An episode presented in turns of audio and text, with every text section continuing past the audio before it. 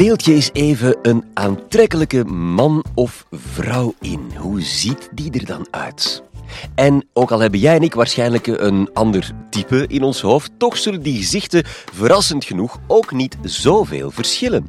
Of we nu man of vrouw zijn, oud of jong, uit Azië of uit Europa komen, we vinden vaak dezelfde mensen mooi. En hoe dat komt, daarvoor moet ik er een wetenschapper bij halen. Vandaag is dat Stefan van Dongen, evolutionair psycholoog aan de Universiteit van Antwerpen. Welkom bij de Universiteit van Vlaanderen.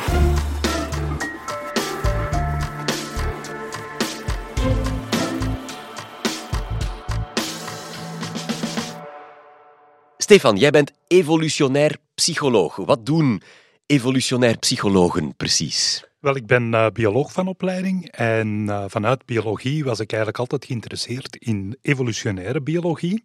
En qua onderzoek heb ik een uh, vijftiental jaar geleden eigenlijk ook, ben ik ook mensen gaan bestuderen, het gedrag van mensen. En evolutionaire psychologie is dus eigenlijk die tak binnen evolutionaire biologie die dat zich bezighoudt met het bestuderen van gedrag van mensen. Niet om eigenlijk het gedrag dat we nu vertonen te verklaren, of bepaalde labels op, uh, op mensen te plakken, maar op basis van het uh, gedrag dat we vertonen, op basis daarvan een idee te krijgen van hoe dat ons brein, en eigenlijk vooral ons oerbrein of reptiele brein, hoe dat dat vorm gekregen heeft uh, honderdduizenden jaren tot miljoenen jaren geleden. Dus teruggaan tot onze voorouders lange, lange tijd geleden. Ja, en dat kan je dus ook gebruiken, de evolutionaire psychologie, om te verklaren waarom wij iemand aantrekkelijk vinden.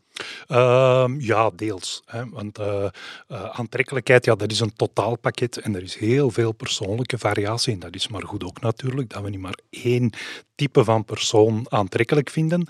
Uh, maar je kan dat gaan opsplitsen in heel veel verschillende kleine compartimenten. En hetgeen waar ik in gespecialiseerd ben en onderzoek doe, is eigenlijk de, de morfologie van het aangezicht, de anatomie van het aangezicht en welke kenmerken daarin uh, als meer of minder aantrekkelijk beschouwd worden. Jij bent op zoek naar het perfecte gezicht? Uh, nee. Dat niet echt, want dat verschilt uiteraard uh, enorm. Maar er zijn een aantal kenmerken die dat bijdragen tot het meer of minder aantrekkelijk maken van een aangezicht. Wat heeft dat onderzoek opgeleverd? Wat vinden wij mooi? En vinden jij en ik dezelfde mensen mooi? Uh, gemiddeld gezien gaan we zeker niet al te veel afwijken uh, daarvan. Er zijn, zijn een aantal uh, kenmerken die dat daar een belangrijke rol in spelen. En, maar goed, aantrekkelijkheid, dat is een totaalpakket. Er zijn heel veel verschillende aspecten die daarbij komen kijken. Maar in mijn onderzoek focus ik mij voornamelijk op de, de morfologie, de anatomie van het aangezicht. En er zijn eigenlijk drie aspecten die daarin belangrijk zijn, met name de mannelijkheid, vrouwelijkheid. Uh, hoe gemiddeld een aangezicht is, of eerder hoe sterk het afwijkt van een, een eerder gemiddeld aangezicht, en de symmetrie. En denk bijvoorbeeld aan, aan films. Uh, ik heb hier het voorbeeldje bij van The Good, The Bad and The Ugly, een klassieker onder de westerns. Ja, The Good, Clint Eastwood, is een, uh, denk ik, algemeen wel vrij knap uh, gevonden. Of was dat toen toch zeker? Ja, ja met, de, met de jaren dan, dat betert er niet op natuurlijk. Maar dan de slechte, Lee Van Cleef, die heeft een heel uitgesproken neus. Dus niet echt een gemiddeld aangezicht. En The Ugly, Eli Wallach, die is heel typisch asymmetrisch. Dus heel vaak spelen de goeie in de film, worden die gespeeld door eerder aantrekkelijke uh, personen en de boeventroon is, daar is vaak iets uh, aan te merken. James Bond is ook altijd een hottie en de slechterik is ook altijd iemand met een lelijk litteken.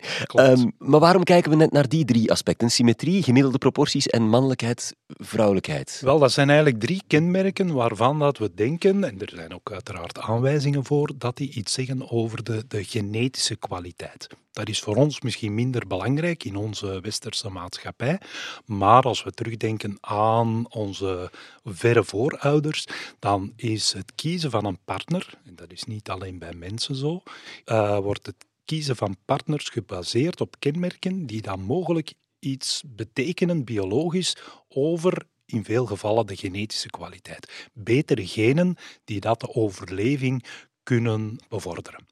Bijvoorbeeld een gemiddeld aangezicht, dus eentje wat niet te sterk afwijkt van, van wat we doorsnee tegenkomen, dat zou wijzen op heterozygositeit. Dus we, hebben, we krijgen van vader en moeder één kopietje van elk uh, van de chromosomen. En daarop zitten dan dezelfde genen, maar dat kunnen verschillende vormen zijn.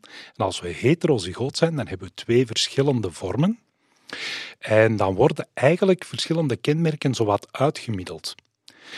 Heterozygositeit is eigenlijk het tegenovergestelde van inteelt. In inteelt dat kan uh, serieuze negatieve gevolgen hebben, ook nog altijd bij ons, in onze maatschappij. En dus heterozygositeit, dat is een belangrijk kenmerk, genetische diversiteit. Dus dat speelt bij het uh, gemiddeld of minder gemiddeld zijn van een aangezicht. We proberen dus van het gezicht af te lezen hoe gezond onze toekomstige partner is. Ja, absoluut. Hetzelfde geldt ook een beetje voor symmetrie, hoewel dat de literatuur daar, daar iets minder eenduidig is. Maar er zijn een aantal grote studies gedaan waarbij dat men bijvoorbeeld uh, kinderen opvolgt tot ze volwassen zijn, tot ze 18 of 20 jaar oud zijn. En dat men ook de medische achtergrond kent. En dan ziet men bijvoorbeeld dat kinderen die dat vaker ziek zijn of aan bepaalde uh, aandoeningen lijden, dat die meer asymmetrisch ontwikkelen. Fascinerend, maar hoe onderzoek je dat nu? Wel, mensen zijn geen fruitvliegen of, of laboratten. dat je gewoon een aantal uh, dieren samenzet in een kooitje en zie hoe dat ze zich gedragen. Uh, daar zou de ethische commissie niet blij mee zijn. Dat, zal, dat is praktisch niet mogelijk. Daar hebben we Temptation Island voor, maar dat is niet zo wetenschappelijk. Mag dat, uh, mag dat wel. voor fundamenteel wetenschappelijk onderzoek is dat, ligt dat net wat, wat moeilijker natuurlijk. Um, het onderzoek, zeker tot voor kort, is gebaseerd op het nemen van foto's van aangezichten, waarop je dan met een softwareprogrammaatje een aantal punten op kan zetten, bijvoorbeeld de locatie van de ogen, punt van de neus, de lippen enzovoort.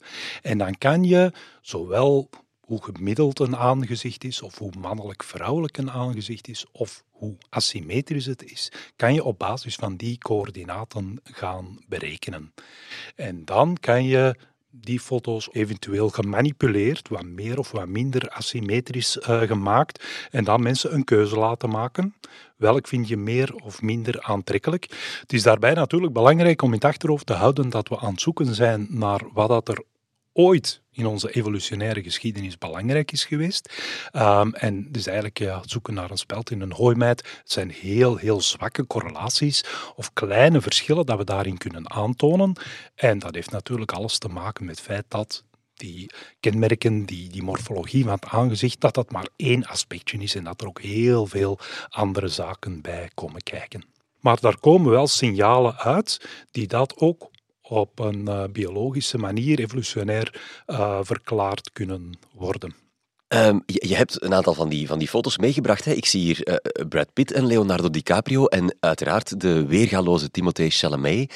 Zijn dat de foto's die jullie dan in het onderzoek gebruiken? Nee, nee het zijn eigenlijk meer, meer foto's gewoon van, laten we zeggen, Jan en Alleman uh, in de straat. En om bijvoorbeeld effecten van huidskleur, ook de textuur van de huid, vlekjes of niet, om dat allemaal uit te sluiten uh, in dat onderzoek en enkel te focussen op, op echte morfologie, maak ik gebruik van oppervlaktescans. Dus eigenlijk een toestel dat op, op heel korte tijd uh, een volledige scan maakt van het aangezicht. En dan kijk je echt alleen maar naar de morfologie. En kleur, textuur, wat dan ook, dat uh, kan dan allemaal buiten beschouwing gelaten worden, omdat dat ook allemaal bijdraagt tot die aantrekkelijkheid, terwijl dat, dat ja, niet de focus is van, uh, van mijn onderzoek. Jij laat dus aan veel mensen veel gezichten zien en daaruit blijkt onder andere dat wij van symmetrie houden. Maar er zijn vast ook mensen die, die net van asymmetrie houden. Zijn er uitzonderingen of voldoen we allemaal aan ja, die, die rode lijnen die jij doorheen dat onderzoek kan ontwaren? Nee, zeker niet allemaal. Er is heel veel variatie uh, in, maar gemiddeld gezien, en alle uitzonderingen die bevestigen de regel dan, maar gemiddeld gezien uh, kunnen we daar inderdaad wel patronen in ontdekken. Maar het is net belangrijk om heel veel van zulke foto's te laten zien aan heel veel mensen, omdat gemiddelde daar dan toch uh, te kunnen uithalen. Maar eigenlijk, um, als we het in statistische termen beschrijven, wordt er maar heel weinig van alle variatie in, in voorkeuren verklaard door onder andere asymmetrie of mannelijkheid of, of uh, gemiddeldheid van het aangezicht. Ja, je hebt Ryan Gosling meegebracht, de acteur bijvoorbeeld. Is dat een voorbeeld van een bijna perfect symmetrische mens? Dat is een zeer atypisch voorbeeld, want het is een verre van symmetrische persoon. Kijk maar naar de ogen die dat uh, ah, ja. niet op uh, dezelfde hoogte zijn ingeplant. Dus qua asymmetrie scoren, mocht hij dat op een scan van uh, zijn aangezicht berekenen, dan valt hij eigenlijk bij de toch wat meer asymmetrische, niet extreem, maar toch is dat wel, uh, wordt hij toch wel beschouwd als een, een heel aantrekkelijke man. Ja, het kan dus. Het kan perfect, het kan perfect. Er is hoop voor ons allemaal. waar we het nog niet over gehad hebben, is over die mannelijkheid en vrouwelijkheid in gezichten. Dat is ook intrigerend. Hoe werkt dat precies? Ja, wij denken vaak een beetje in zwart-wit man versus vrouw. Maar in tal van kenmerken is dat eigenlijk een continuum. Je kan een man hebben met een heel mannelijk gezicht of een man met een wat minder mannelijk gezicht en die kunnen beide perfect aantrekkelijk zijn. Bijvoorbeeld als je een vergelijking wil maken, Brad Pitt bijvoorbeeld, als we het dan toch bij de acteurs houden, die heeft eigenlijk een vrij mannelijk gezicht. Hoekige kaken. Hoekige kaken, uh, inderdaad. Ogen een beetje dieper gelegen, forse wenkbrauwen, soms ook iets wat grotere neus en, en ook dat de ogen relatief dicht bij elkaar staan. Dat zijn grosso modo zo de belangrijkste kenmerken van een meer mannelijk aangezicht. Maar misschien wel even knappe man is, is Leonardo DiCaprio. Maar die heeft een veel minder hoekig gezicht. Ja, nu je het zegt. een beetje, dat ziet er net iets meer vrouwelijk uh, Ja, een beetje uit. ovaler, hè? Ja, ja inderdaad. een beetje ja, ovaler een en minder uitgesproken. Uh, ja, vooral die kaakbeenderen, die dat uh, veel minder tot uiting komen. Maar die kunnen dus allebei mooi zijn, maar, maar toch kiezen mensen dan wel. Wanneer gaan we voor een mannelijker gezicht en voor een vrouwelijker gezicht? Ja, dat hangt er een beetje vanaf het leven van vrouwen wat betreft de keuze van, van mannelijke partners is een beetje ingewikkeld. In die zin dat meer mannelijke mannen bepaalde voordelen hebben en de iets wat minder mannelijke mannen qua aangezicht uh, bedoel ik dan dat die andere voordelen hebben. En de theorieën waar, waarom dat bijvoorbeeld een meer mannelijke man, dus met een hoger testosterongehalte. Waarom dat, dat een genetisch voordeel zou hebben, is dat testosteron eigenlijk een, een uh, onderdrukking teweeg brengt van het immuunstelsel. En als iemand als meer gespierde, wat dominantere, mannelijker uh, uitziende man kan ontwikkelen, dan, dan moet hij eigenlijk wel een, een heel goed immuunstelsel hebben, moet hij eigenlijk goede genen hebben, immuniteit wordt eigenlijk door, deels door genen uh, bepaald. Maar ook meer mannelijke mannen die, die gaan vaker in conflict komen met andere meer mannelijke mannen. Een beetje een dominantiespelletje uitvechten. En dat was waarschijnlijk in ons ver verleden letterlijk uitvechten. Uh, en, en waar dat heel wat slachtoffers ook uh, bij vielen. Dus kunnen ontwikkelen tot een dominante mannelijke man is waarschijnlijk gerelateerd aan betere genen. En dat is dan het voordeel om vooral tijdens de, uh, rond de ovulatie uh, te gaan kiezen voor een uh, meer mannelijk fenotype. En gemiddeld gezien, dus ik ga je niet uh, mij uitspreken over hoe dat Brad Pitt of wie dan ook zich, uh, zich gedraagt. We kennen Brad niet persoonlijk. Dat nee, is dat is helaas zo. Ja. Uh, maar gemiddeld gezien zijn mannen die dat meer mannelijk zijn, zijn die eigenlijk geneigd om minder te investeren in een relatie en minder in de nakomelingen. Gemiddeld. Dus uiteraard heel veel variatie. Dus als je dat belangrijk vindt, als je daar naar op zoek bent, naar iemand die voor die nakomelingen zorgt en voor het gezin, dan ga je eerder in de richting van de Leonardo's. Eerder ja. Leonardo. Die uh, gaat gemiddeld gezien, gaan de Leonardo's meer willen investeren in relatie en nakomelingen. Maar het hangt er dus vanaf wanneer je het mij vraagt. En in mijn leven dan, of, of in welke context ik leef en, en opgroei, welke factoren doen mij dan die keuze maken? Ja, uh, de timing is een van de belangrijke factoren. Uh, wat men ziet in onderzoek is dat rond ovulatie, dus tijdens de menstruele cyclus, wanneer dat de vrouw het meest vruchtbaar is, dat dan de voorkeur een beetje verschuift richting de meer mannelijke mannen. En buiten die ovulatieperiode voor de iets wat minder mannelijke mannen. En het biologische idee daarachter is dat ja, die meer mannelijke mannen, dat die genetisch beter zouden zijn en dat wanneer dat het op de nakomelingen en dus het genetisch materiaal neerkomt, dat dan er een voorkeur zou moeten zijn voor de meer mannelijke mannen, maar wie dat dan voor de kinderen, voor de nakomelingen gaat zorgen en daarin gaat investeren, is eigenlijk de keuze voor de minder mannelijke man net iets beter. Is de ideale man dan net het gemiddelde tussen die twee? Uh, nee, want die heeft dan van alles een beetje. Dat zou inderdaad ook wel kunnen dat dat in sommige omstandigheden het geval is. Er zijn nog wel een aantal andere dingen die dat, daar een invloed op hebben. Zo heeft men onderzoek gedaan, bijvoorbeeld dat men vrouwen ofwel een, een vredelievend tafereel laat zien, of een verhaaltje laat lezen, een tekst laat lezen, of een meer gewelddadige uh, situatie. En als ze daarna dan foto's moeten evalueren op aantrekkelijkheid, dan blijkt wanneer dat de situatie of de, de het verhaaltje wat dat ze gelezen hebben, wanneer dat, dat meer gewelddadig uh, is bijvoorbeeld, dat er meer een shift is naar de meer mannelijke mannen.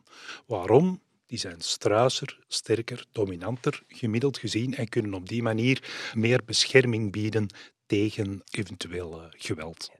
Fascinerend. We hebben het nu eh, over vrouwen die zeer traditioneel een man moeten kiezen om een nageslacht mee te maken. Geldt dit ook omgekeerd? Moeten, maken mannen deze afwegingen ook allemaal als ze een vrouwelijke partner kiezen? Veel minder. Om, om te zeggen, eigenlijk bijna niet. Het leven van de man qua partnerkeuze is dan weer heel eenvoudig. typisch, ja. Uh, ja. uh, waarbij dat ja, meer vrouwelijke aangezichten en meer vrouwelijke lichaamsvorm. Uh, zo meer de zandlopervorm in plaats van de omgekeerde driehoek bij mannen. Hè, brede schouders en iets wat smallere taille. Bij vrouwen is dat meer een zandlopervorm uh, met een breder bekken wat in de loop van de evolutie ontstaan is om voldoende ruimte te hebben door dat bekken bij de baring, bij de geboorte van de, uh, van de kinderen. En mannen gaan resoluut wanneer dat ze aantrekkelijkheid moeten evalueren, gaan resoluut voor de meer vrouwelijke uh, morfologie. En dat doen jullie ook met foto's? Ja, dat kan je inderdaad ook met foto's bestuderen. En er is ook onderzoek gedaan waarbij dat men zowel aan mannen als aan vrouwen vroeg van kijk, we hebben hier een foto liggen die is bedekt met twee flapjes. Eén flap bedekt het aangezicht, de andere flap bedekt het lichaam. Welke van die flapjes ga je nu openen om te zien of dat, dat een aantrekkelijke man of vrouw is. En dan blijkt dat mannen zich meer focussen op het lichaam, die uh, zandlopervorm, en vrouwen zich meer focussen op het uh, aangezicht. Dat zijn natuurlijk geen, uh, geen extreem grote verschillen. Dat gaat misschien dat 55, 60 procent van de mannen eerder naar het lichaam gaat kijken en hetzelfde dan in de, bij de vrouwen voor de aangezichten. Wat fascinerend. Eh, eh, zijn jullie alleen met uiterlijk bezig in de evolutionaire psychologie of onderzoeken je ook andere aspecten van wat we aantrekkelijk vinden? Uh, daar komen zeker andere aspecten bij kijken. Geur bijvoorbeeld is een belangrijke, ook stem aantrekkelijkheid van de stem. Hoe, hoe, test je geur dan? Mogen we dan komen in, je laboratorium komen snuffelen aan mensen? Niet aan mensen, maar aan t-shirts. Dus dat soort van uh, experimenten, daar wordt aan, aan een, een groep vrijwilligers gevraagd om bijvoorbeeld twee nachten te slapen in een t-shirt. En dan mogen ze geen deodorant of aftershave of wat dan ook gebruiken. Ook die lakens moeten dan gewassen zijn met geurvrije zeep enzovoort. En dan na die twee dagen worden die t-shirtjes mooi gelabeld in een plastic zak opgeborgen.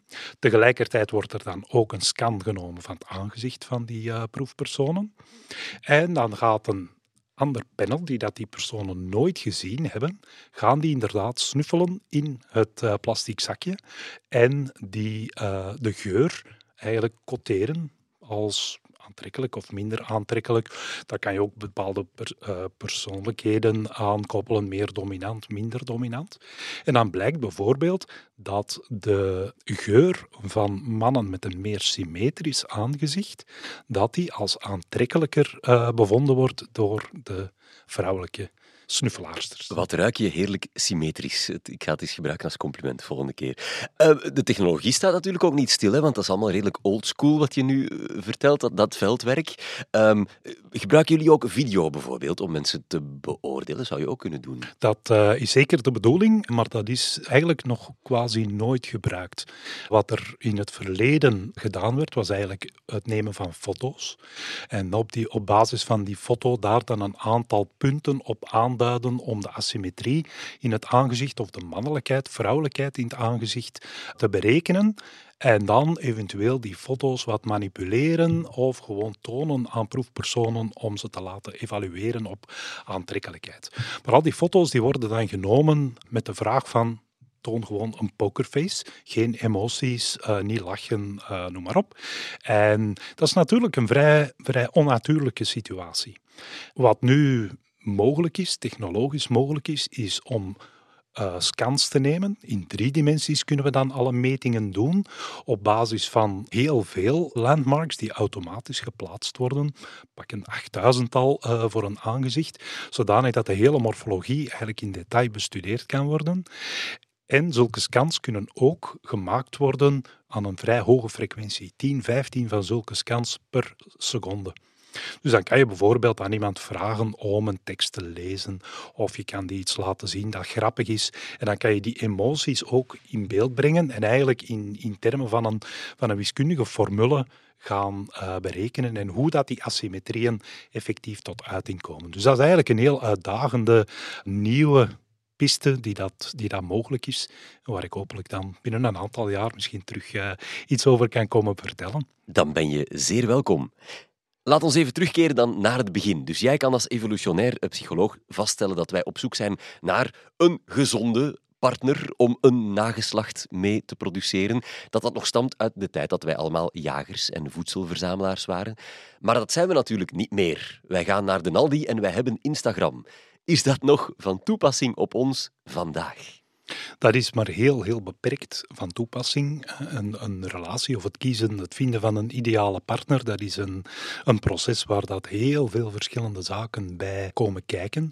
Maar onbewust zijn we daar wel, is ons brein daar wel mee bezig want uh, dus het manipuleren van die foto's, zoals ik daar straks ook al zei, dat zijn echt heel kleine, subtiele verschillen. We maken daar geen karikaturen van. Heel kleine verschillen dat je eigenlijk op het eerste zicht, zonder het echt te weten, niet echt kunt, kunt aanduiden van ah, daar zitten de verschillen. En dat maakt dat ja, onbewust daar toch een voorkeur is, zij het een heel, heel zwakke voorkeur voor bijvoorbeeld een meer symmetrische variant van een foto dan een minder symmetrische variant. Ja, we beseffen het niet, maar we doen het nog altijd. En er is nog veel te onderzoeken, dat heb ik ook uh, onthouden. Dankjewel voor de uitleg en de inzichten, Stefan van Dongen. En ook om mijn puberale fascinatie voor Leonardo DiCaprio eindelijk een wetenschappelijke grond te geven.